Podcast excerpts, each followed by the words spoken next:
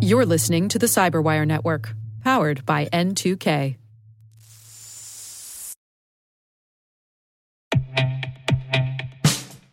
And now, a message from Cyberbit. Mastering cybersecurity is like mastering a sport. You build muscle memory through rigorous practice, then you train as a team to foster cohesion while operating under pressure. Like athletes, cybersecurity professionals thrive on hands on simulation. But traditional courses, certifications, and open source labs won't build you a winning team. You need Cyberbit. Cyberbit offers a hyper realistic simulation environment for your SOC, IR, and C suite to refine your skills, all using the market leading SIEMs, EDRs, firewalls, and WAFs they use every day. Cyberbit is offering Cyberwire listeners a free live fire exercise. Sign up your team now at cyberbit.com slash cyberwire.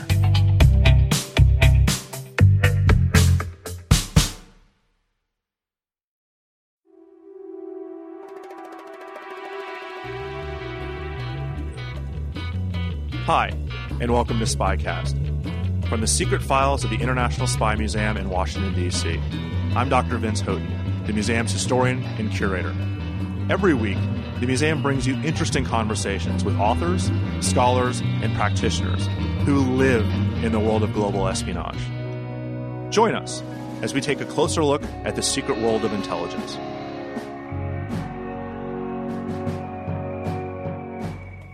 So I'm joining you today from location in somewhere inside the bowels of the Pentagon, and I'm joining Lieutenant General Mary Legere, who is the Deputy Chief of Staff for Intelligence in the United States Army, or the G2 as is commonly known. She's the Army's Senior Intelligence Officer and Principal Advisor on Intelligence and Security Policy Programs and Operations for the Secretary of Army and the Army Chief of Staff. Upon her promotion, she was also the, only the fourth female three star general in the United States Army's 240 year history. Prior to her current job, she was a commanding general, United States Army Intelligence and Security Command, and the Deputy Chief of Staff for Intelligence, the multinational force Iraq for Operation Iraqi Freedom. General Legere, thank you for taking the time to talk to us. Thank you. Thank you for inviting me. So we've had a lot of people on Spycast who tended to come from the civilian side of the intelligence world. People who, whether CIA or NSA, um, where most cases the uh, the consumer of intelligence tends to be a high level policymaker, whether it's the president, member of Congress, or a cabinet secretary. One thing I've always found interesting about MI is that intelligence flows both directions. You're not only giving information and advice to the president, but you're also giving uh, information, intelligence to the warfighter on the ground, the from the butter bar lieutenant to the brigade commander to the E5 tank commander. Uh, so, my question really: How does this dynamic shape what you do? In essence, this is a question about intelligence, again, flowing in both directions. Mm-hmm. Well, thanks for the question. I think it's a really important one. Um, you know, I think of the intelligence community as an ecosystem. Uh, each of the agencies has a specific responsibility that contributes to the collective whole of the intelligence capabilities of our country. The service intelligence agencies um, and corps have specific responsibility primarily to their service, but also as part of the collective joint force and to contribute as part of the IC. So when you ask the question, uh, the ethos of military intelligence is supporting up and supporting down. I think as the, you know, as the Army G2, uh, we have a couple things that we try to make very clear to our corps. Um, we will provide capabilities at echelon to ensure that our commanders at every echelon, from company up to theater, have organic capabilities, versatility, uh, versatile to their specific needs, to help them develop the granularity of the ground fight. You know, particularly challenging today when you're thinking about not hierarchical formations of tanks, but individuals inside that civilian population that you need to be wary of. Um, and so we make a specific investment at echelon, whether it be a brigade, battalion, division, or corps, to give specific capabilities to them. But we also uh, invest in the networks that allow them to then reach into other people's intelligence to gain the benefit of an Air Force, Marine, Navy sensor. Um, to reach into NSA and NGA and to pull down the analysis of those civilian agencies that sometimes seem very far away but really are not. And our soldiers are trained to, to appreciate that synergy uh, to understand that what they're producing at the forward edge might be critically important to that analyst back in the lettered agencies who's trying to make a judgment about the stability of a particular region. Um, that soldier on the ground and his commander may be the best read at that point. So that's a way to look at it. It is we do have an obligation to first, primarily, support that organization that's paying our bills, and the Army uh, invest heavily in the largest intelligence corps of any of the services. There's 58,000 of us. We specifically, by design, uh, embed in every agency that welcomes us, and we specifically create capability at each echelon because the platoon leader is important and what he's about to do for the next four to six hours. The division commander is important and what he's planning for the next 48 hours to two weeks. The theater commander, who is trying to shape the environment with joint capabilities, but clearly with a large investment from the Army, is important. Everyone is important to one another in sharing that intelligence. So we try to create uh, that uh, enterprise approach. Um, I would say for the agencies, um, who often are given, you only produce for the national decision makers. Uh, really, that's that's probably never been the case, but it's certainly not been the case with the advent of technology that allows us to reach into NGA and NSA and CIA with their support, with their active participation of pulling down the best that they produce in our particular regions if it's relevant to our soldiers. They invest forward the liaisons that allow us to work through the Byzantine uh, processes of requesting support they tell us when they have capabilities that will make a difference to us. They come out and look at the way we're putting our equipment on the ground, saying we have something that will leap ahead and give you greater capability. So we are a team, and the lives of our soldiers are um, protected by civilians who, on a, probably on a daily basis, are thinking of making the presidential daily briefing book. Uh, but but through much of the day are providing intelligence that's critical to our understanding and our survival. Um, and that's the way we'd like our intelligence professionals in the Army to think about that. Let me, let me ask you, is that changed in the last 15 or so years? Because I remember uh, when I was uh, at, in 28 Cav, the 1st Cavalry Division, our S2 shop had a lieutenant and two enlisted people. And they, they, they fought above their weight class. They did right. more work uh, for such a small shop. Uh, you know, and most of us didn't as i mean i was an instant most of us didn't understand what they were doing other than giving us weather reports every once in a while but they were working doggedly nonstop right have they have since 9-11 has there been a dramatic change in the kind of resources that we've given yes. the even that lower level echelon right. I think our commanders will tell you today they'll never have a large enough S2 shop. Uh, but one of the very first things they did, um, as it became very obvious these wars were going to last some time, was go to the point of the spear and really look at how inadequate the size of the S2 shops were at the lowest level. They created company intel support teams, so company commanders had intelligence soldiers uh, assigned to them. Uh, the battalion S2 shops were increased. The brigade S2 shops were, you know, tripled, and the MICO went from, you know, an anemic maybe 30 to 40 to at, at, at certain points they had over 100 supporting it. So moving intelligence down, you can't overwhelm with too much right. because you're dealing with different experience levels. But helping them connect to a larger enterprise by, by, by putting in information technology that says your higher echelon is there to support you in reach or just around the over the hillside, um, but also providing them with enough analysts, uh, enough collection, uh, UASs, biometrics, weapons intelligence, all of those things were birthed since you know you you and I were in Bosnia together. Um, so really, as you look at the earliest work that was being done by the G2s as the wars really got going, the focus was on the tactical edge um, and how do we increase and improve support. You know, candidly, up to that point, until you are in a war of some duration uh, I suppose the intelligence community would come in and say we need more people, and nobody really believed right. us.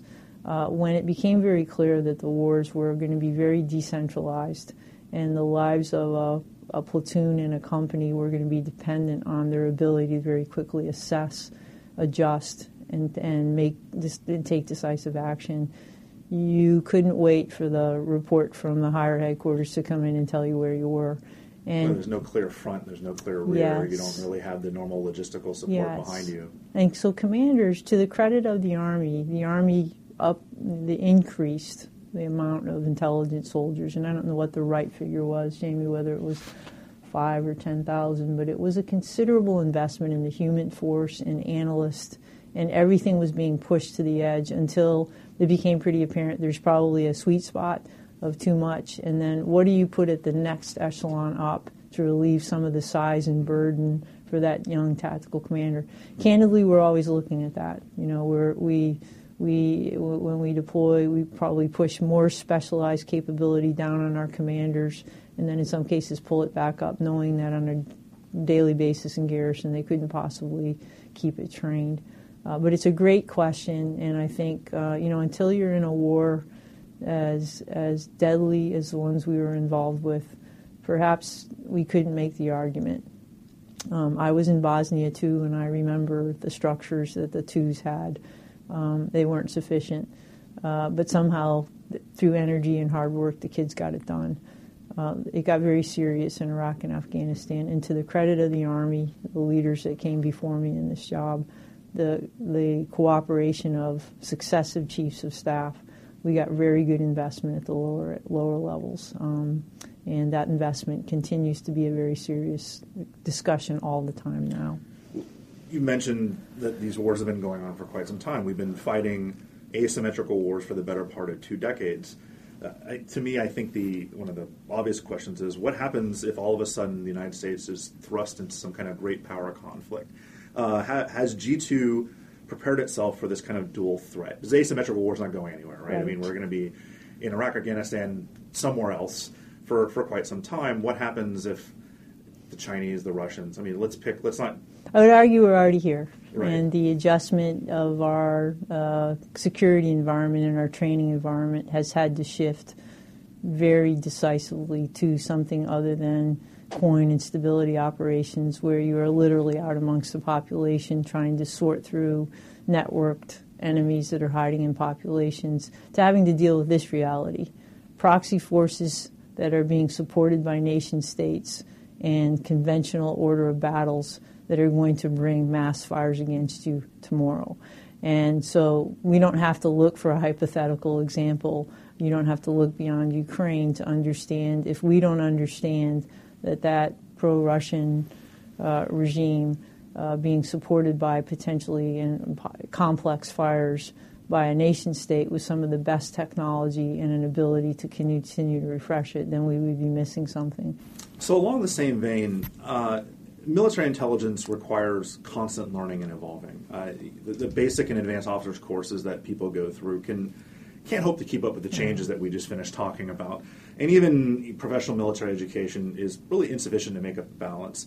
What do you do to make sure that your officers that are junior to you, which is essentially everyone, uh, can, can continue to grow, can continue right. to evolve along with the realities of the threats in the world out there? That's you know a great question because I think you know this idea that when you leave the basic course or advanced course, all you have is just the fundamental language, but everything that flows after that is going to contribute to your ability to take on the next challenge. So we do a couple things uh, consistent with the Army uh, professional development and education programs, but also one thing that's very unique to us.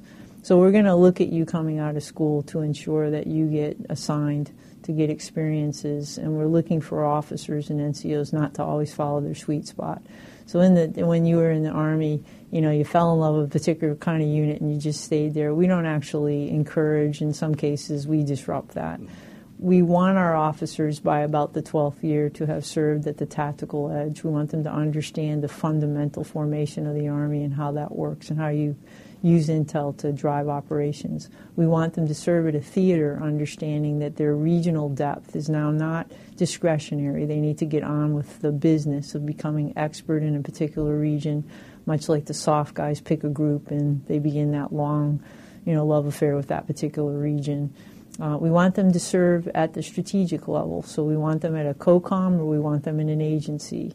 Uh, we want them to understand, in some cases, how systems are built and born, so they may go back to TRADOC. So I'm going to be looking at the course of a young NCO, and my general officers, my colonels, uh, the ones that will succeed me. We are looking to make sure that we're taking advantage of every year and every job to make sure you're, if you have potential, you are getting a very broad look so that all the pieces start to come together. And you know from your own experience, you have the aha moment as a soldier where things really start to come together at a particular level. The key is do you stay there or go off and pull yourself into a bathtub where you're completely lost again? So that's an important part of it, just being very aggressive on making sure that they don't you know, and, and I had to say they don't follow their combat arms guys around who do go from one heavy division to one light. I need them to be bigger and broader. When I say national to tactical enterprise experience, when I get a senior major who hasn't had it, we're doing intervention to get them caught up. Senior NCOs getting them caught up. So we're looking to identify our really talented kids early and keep them as challenged as we can. Now there are some who begin to specialize, but we're also making sure they get challenged. So the tactical human soldier has got to be placed on a path that leads him to that clandestine graduation if he has that skill and ability. The other thing the Army Intelligence Corps has that's different, and we can thank a special operator and a chief of staff that saw by 2004 all of the new equipment, all the new techniques, all the new demands on Intel. You couldn't send the entire Intel school corps back to Fort Huachuca. So we birthed a program called Foundry I don't know whether you're familiar with it, but the idea that General Schoomaker captured for the G2 is no cold starts. There are to be no intelligent soldiers deployed as individuals or groups that have not had a regional SOC or a technical certification. That will be part of your deployment requirement. And that was in response to partly Abu Ghraib. It was response to the fact that we had already given away our human force, so we were bringing it back to life, and it wasn't sufficient. The SIGINT environment was changing with each conflict. It kept changing, so you can't send the kids back to Goodfellow to retrain them. So it was the strategy before a person ended up overseas to make sure they got technically certified, tactically certified. And who did that? The Intel Corps did it itself. We did not have a CTC dedicated to us. We, we established about 20 plus network enabled training sites. We have a collective training site and with the help of contractors when we were at the height of wars, but now largely soldiers, civilians, warrant officers, NCOs, we are the Foundry catalog. And we have collective, uh, individual uh, events, uh, team events that certify our soldiers. So if they've missed something at Fort Huachuca, they've come out as good individuals. We're going to start to upspeed them. We took that idea, no cold starts, and reported back to our leadership and said, no MI soldier at rest. No MI soldier at any echelon should be off its target. It's like a surgeon who doesn't operate. Mm-hmm. So don't send me to a division and put me into a notional training schedule where I'm fighting against Krasnovians. If my unit is aligned to the Ukrainian or the NATO fight, then I need to be on BICES. I need to be plugged into the forward collection. I need to be part of the production chain. So when I'm not at the range, when I'm not doing legitimate tactical training with my tank unit, I am to be in my foundry site, immersed, engaged with the ASCC G2 who's forward, part of the theater brigade, pulled in, working for the SOF group, no MI soldier at rest. We were irritated. Our soldiers were irritated when they weren't on the patch chart and they weren't doing live mission. And we had to convince the Army of that, and I'm proud because we did do it. It took, it took those two phrases, no cold start, that's what delivered our brilliance to us and kept us adapting and accepting new equipment. And frankly, sir, you didn't have to worry about how we got good on it. That's what allowed us to bring all this new kit UAVs, human collection, linguists, get never have another Abu Ghraib. That's how it happened. You never asked.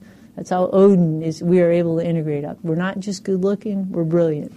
It was called Foundry. Okay, when we come back and we're at the height of our understanding of a region, do not make us go back to doing notional enemies. So we had to get him to fund that. We had to get tactical commanders willing to understand that intel, live intel readiness is their responsibility. So the Foundry program was endorsed by General Odierno as a major enabler for, for Army readiness. He requires commanders to have intel readiness as part of their uh, annual training, and General Milley has endorsed that as well. Um, he funds it not only in OCO but in base. That's an indicator that it's here to stay. We take all commanders who are one stars and, and two stars down to Fort Gordon to put them in our Gordon PED site so they can watch Task Force Odin or the 116th MI unit, handle all the uh, PED for the units in Afghanistan and Iraq. We take them into a theater brigade. We take them into NSA where our soldiers work and say, this is this is the world that we live in. These are our tank ranges. If you want us to be competent when we're your S2s, you have to understand that our world is complex, our technical skills are perishable, and you can't just say when you're at the division, we're not going to take care of it. The beauty of this program is that commanders at division level are now, because of regional alignment, saying, I want my ACE plugged into the forward theater. I'm going to go down into my ACE and see what live mission they're doing. I'm going to send my CI human teams forward when I'm not deployed and on the patch chart and let them work with the units that are forward so they get it now. That's taken, I'd say, you know, maybe five or six years to sink in. The proof is in the budget. Uh, we we have you know been very successful every year arguing. We we tell every commander that supports us, "You're the father of Foundry." so, but the real father of Foundry was General Schoomaker uh, General Rodriguez, General Campbell, uh, Hondo Campbell, uh, these FORSCOM commanders who recognize, you know, we never asked the question, how do we keep our MI soldiers technically trained? Right. We never asked it. They just kept getting better and better. How did it happen? And we came in and showed them and said, here's how we sustain this level of readiness and excitement about what we do, uh, they were all in. The agencies have helped immensely. If you look at our Foundry catalog, which the soldiers, which the team produces every year and updates every quarter, it's organized by ASCC. So G2s in every ASCC say this is this is the minimum of what they have to have. It's also organized by discipline. Mm. So the functional lead, NSA, NGA, CIA for open source, and human, they're influencing here's the certifications at different levels that have to be done there's 100 200 300 400 level courses and and our soldiers that's that's their bible we tell every commander you got to have it on your desk because if you don't then you probably aren't going to have a clearance. We give them all kinds of incentives. We put their pictures on it. But that's changed. And uh, when when we talk to other services and we talk to other armies, and we actually talk internally with our other functional partners. It's the thing that makes us unique, and it is something that we think um, other functionals that you know find themselves at CTC responding and reacting to skill sets as opposed to having them or getting out into live environments and not realizing, oh, this is a coalition network environment. I should know all this already.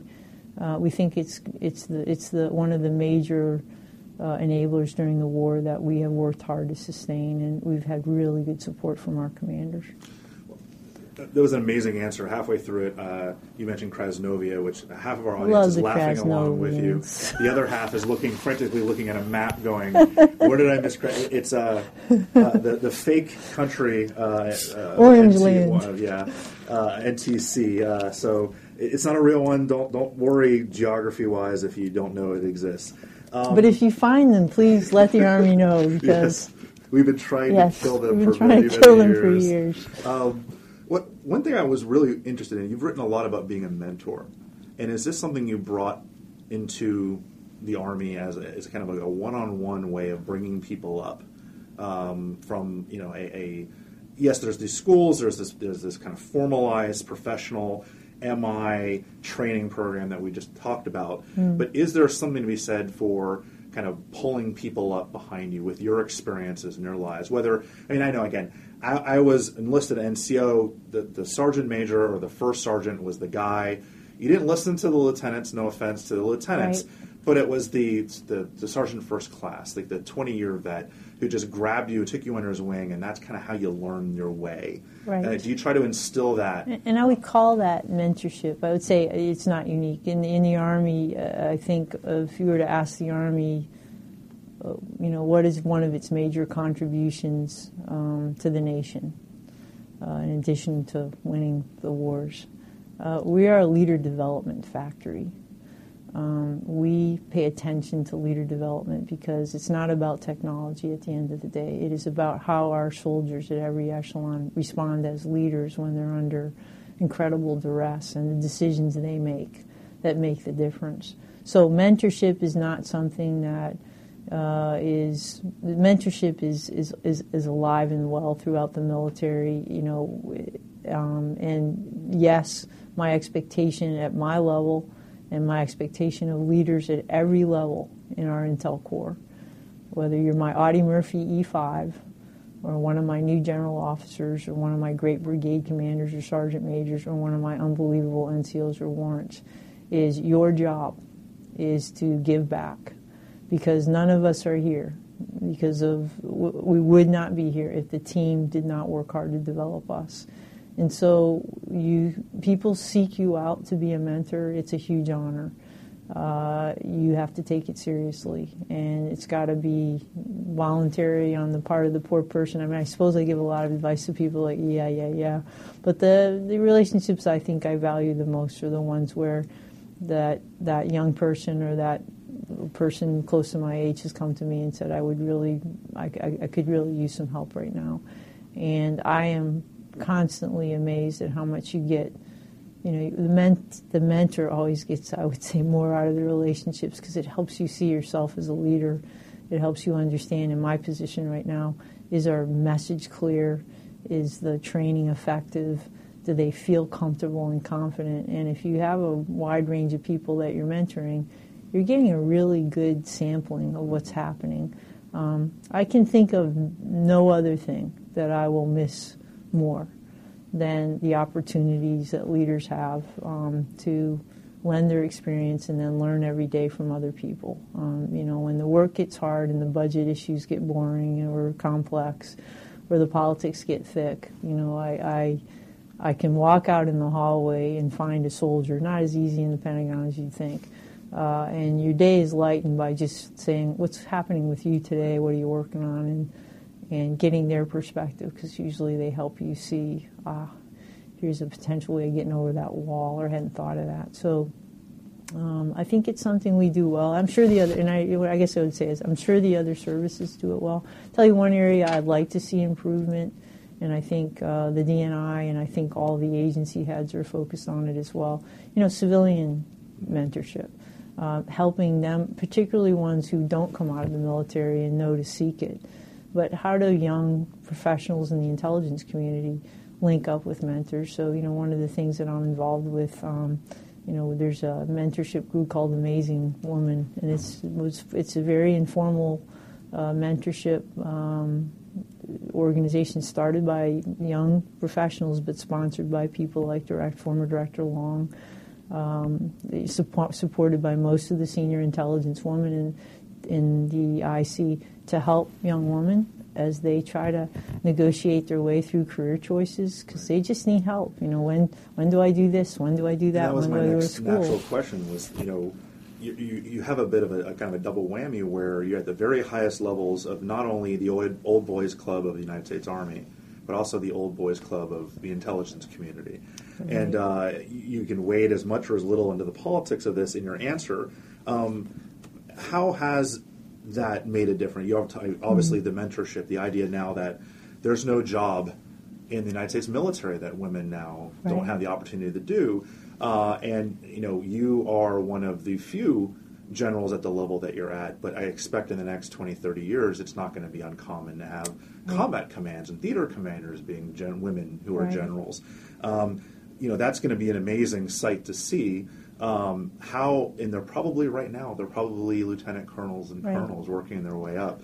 Uh, do you kind of see uh, a responsibility or, or a, a opportunity for you Right. to help guide the future careers of some of these women, not only again in the army but also in the intelligence community. Yeah? I'll make one point before I delve into that because I, I want to make clear um, mentorship for us is really sort of um, there, there's no gender. It's sometimes it's just your experience. So I, I would say I probably mentor as many, if not more, men because they there's more of them. Right. Um, and it's really uh, do they do they feel comfortable coming forward to say, hey, ma'am, I could really use some advice or help and and candidly, since many of them have served places I haven't, I seek to sustain those relationships because those junior picket lines become really important to my understanding of what's going on. But specifically to women, as you you know talked about, you know your your two two specific fields which aren't exactly um, you know overwhelmed by uh, the number of women. I, I guess I would say I would start by I came into the military without any any really concern that there'd be an issue because I come from a family of four brothers. So at no point in my life did my parents prepare me for the idea that I should be doing less than my brothers. Uh, in fact, at one point I said, Dad Mom, I'm probably your best hope for early retirement. And I would say part of my early success was um, where I saw an obstacle, it would sort of amuse me to figure out how to get around it. I knew there was uh, combat coding, but I also knew when I was a young officer that if I didn't learn what an S2 did at the lowest level, then as I went up, it would be like sort of skipping algebra and then trying to figure out what did I miss on the way. So very early on, if I ran, I got great jobs and I worked for great bosses, and not one of them said, "I'm sorry you can't do this because you're a woman." But there were assignments as a company grade that I couldn't get. So I would get to as close as I could, and then I credit dozens and dozens and dozens of my peers and my subordinates who are in those units who would say, Hey, I'll meet you on the weekend and I'll talk to you about a reconnaissance and surveillance plan that would be appropriate at the company battalion level. And I can see that face. I was a Brigade S2 of an aviation brigade, Combat Aviation Brigade, and I asked the Cav Squadron guy who'd done nothing but men in S2 because women couldn't go in and relieve him, so he was sort of stuck. And I said, Would you teach me? I'm your brigade too, but you know things I don't know. Would you teach me to be great at this? So, in the event that you keel over because you don't do enough PT, just saying, um, I can come down and at least hold the job together and so, wherever I saw a job that would be important to my understanding of my branch and to be credible as I moved up, if I was blocked from it because of a restriction, I found a way around it. I found people that would help me get inside that wire. Um, I volunteered for a lot of things as a young officer. Oh, yeah, anybody want to go to NTC to be a whatever? Yeah, I'll go. And so I, I recognized that part of me was just curious as to what was I missing could I pull it all together? And I think that sense of I'm just here to learn, and I want to. I wasn't trying to accomplish anything in particular. I wanted to be competent, and I recognized whatever level I was at, I needed to be really aggressive about my development. I would say I was also MI is one of the most um, meritocracy, greatest meritocracies in that time period of any branch, because I worked for no men that said you can't have a job because you're a woman. I had men who said, you can go have that job even though it's combat coded because Mary, you need to learn to do this because you have great potential. And I think they just went with me and encouraged me. And at all levels throughout my career, I had great support that said, just work hard, figure it out, ask questions. If you have questions, come back to me. And, and we've tried to create that environment. Um, for women, when you're counseling them uh, today, in the military, it's a little easier today. We have so many trailblazers, uh, women that have gone into the hardest positions, the first division G2s years before it was open to women who are in war, taken by men that just wanted the best person. Um, you know, the analysts that we have in special operations community, leaders that we had in there that have opened the eyes and opened the doors for other women to come in. You know, there's so many examples of men saying, I want the most competent person. Uh, frankly, you know, as my, my male peers would say, and Mary, I don't want to have a brigade S2 job 16 times. If you could come down, I can go be a company commander. Because that was the part of the story nobody heard. Because women were not allowed to do certain things, men were not allowed to get opportunities to go things, do things that we were getting more leadership opportunity in Intel. So um, one of the things that I guess one, my takeaway as I talk to young women today is you, know, you have to be very deliberate about your development. You don't have to, I, you know, somebody said, when did you know you were going to be a general? Like the day before, they, they called me and told me. Uh, but what I always wanted to be, what I sought to be, was someone that um, was capable of doing whatever job they gave me. And I knew the burden for that development would be the people I worked with, but also my own energy. I, I sought hard jobs. I sought the jobs that I was most afraid of or less least interested in, and in order to close gaps. And I remember getting uh, the choice between an S1 job or an S4 job as a first lieutenant, sort of a wash, right? But I knew I liked people better than I liked maintenance. so I said, well, I probably would pretty be a very good personnelist, but I think I better go learn to do this. And through that, I learned things that have helped me today. Um, I similarly remember going in for an S3 job, and I really wanted to be an ops battalion S3 because I had sort of mastered that. And they said, "Guess what? You're going to be the CI HUMINT S3 ops officer." And I, I thought, okay, this is an opportunity. This is a, this is an opportunity for me to learn something that I wouldn't have asked for because this is not where I come from.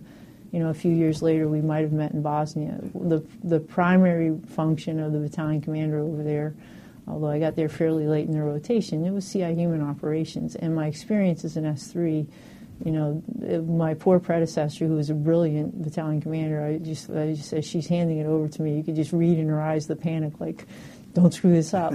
Uh, but it was the it was that serendipitous opportunity to get a job in a discipline that I was unfamiliar with that helped me fill a gap. So what I tell young women as they're trying to figure out where they're going to go and how far they're going to go is one, you got to see card things. They, if they're getting comfortable, they need to make a contribution wherever they're at and be great at their jobs. Be a great teammate, learn about leadership, and then reflect great positive leadership. Be great followers. Um, but they also have to take charge of their development. And in the Intel community, there's plenty of opportunities to challenge yourself with things you don't know. And there's great mentors that'll help you decide what would be the next best path. But they have to be willing to and this is to men and women. they have to be willing to go after that hard thing, and be willing to, to, to sacrifice. And I, they have to balance because they're, you know, they may not be have the benefit of this, but they have to balance their their lives with this. They have to balance their other significant others' careers um, I, I, married at 22. Uh, my husband and I are both in the military. It made the conversations fairly short. you know, we wanted to stay together. We went to Korea. You know, um, but because I had a husband that completely understood, uh, you know, talent management and career paths, his, his goal is you go after all the hard jobs you can find. I'll do the same. We'll try to see each other on major holidays.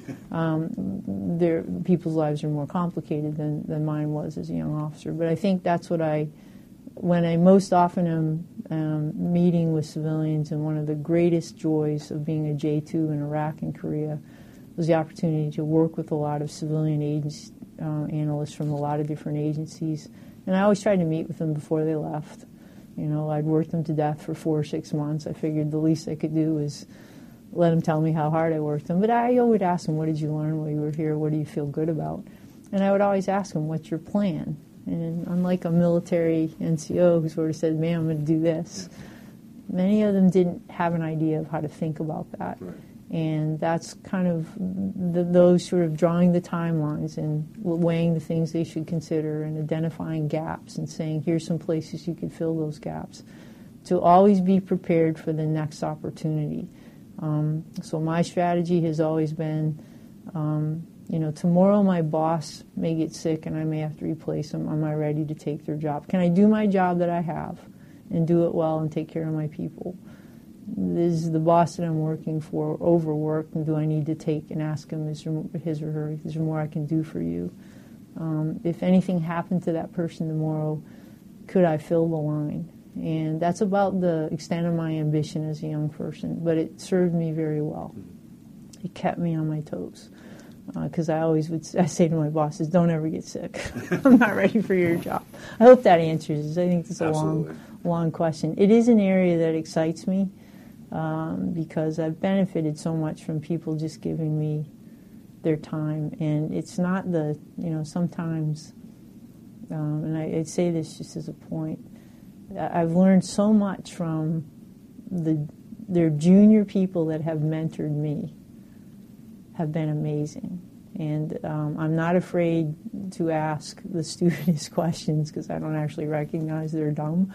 But I learned very early in my career if there's something that you don't understand, whatever ranks out there, whatever level seniority is out there, just ask because people like to teach you about what they know. Like I love to learn about nuclear science from you. It might take more than the time we have here this afternoon, but I'm relentlessly curious And I have realized that the younger people today have been the ones that, in many cases, have kept me fresh. And so I seek to give, the only thing I can give back to them is encouragement and potentially show paths of, you know, here's a connection or here's an opportunity that you might want to pursue. And I consider that probably one of the best things to do during a day. Get to do that a couple times a day, everything else is great. So. General Legere, thank you so much for taking the time out of your obviously busy day to talk to us here at the International Spy Museum. We really appreciate it. Thank you very much, and good luck to you. Thanks. Thank you for listening to Spycast. Remember, every Tuesday we will post a new podcast available from both spymuseum.org and iTunes. If you have any questions or comments about Spycast, email us at spycast at spymuseum.org or leave a comment or review on our iTunes page. You can also follow us on Twitter at INTL Spycast. That's INTL Spycast. Talk to you next week.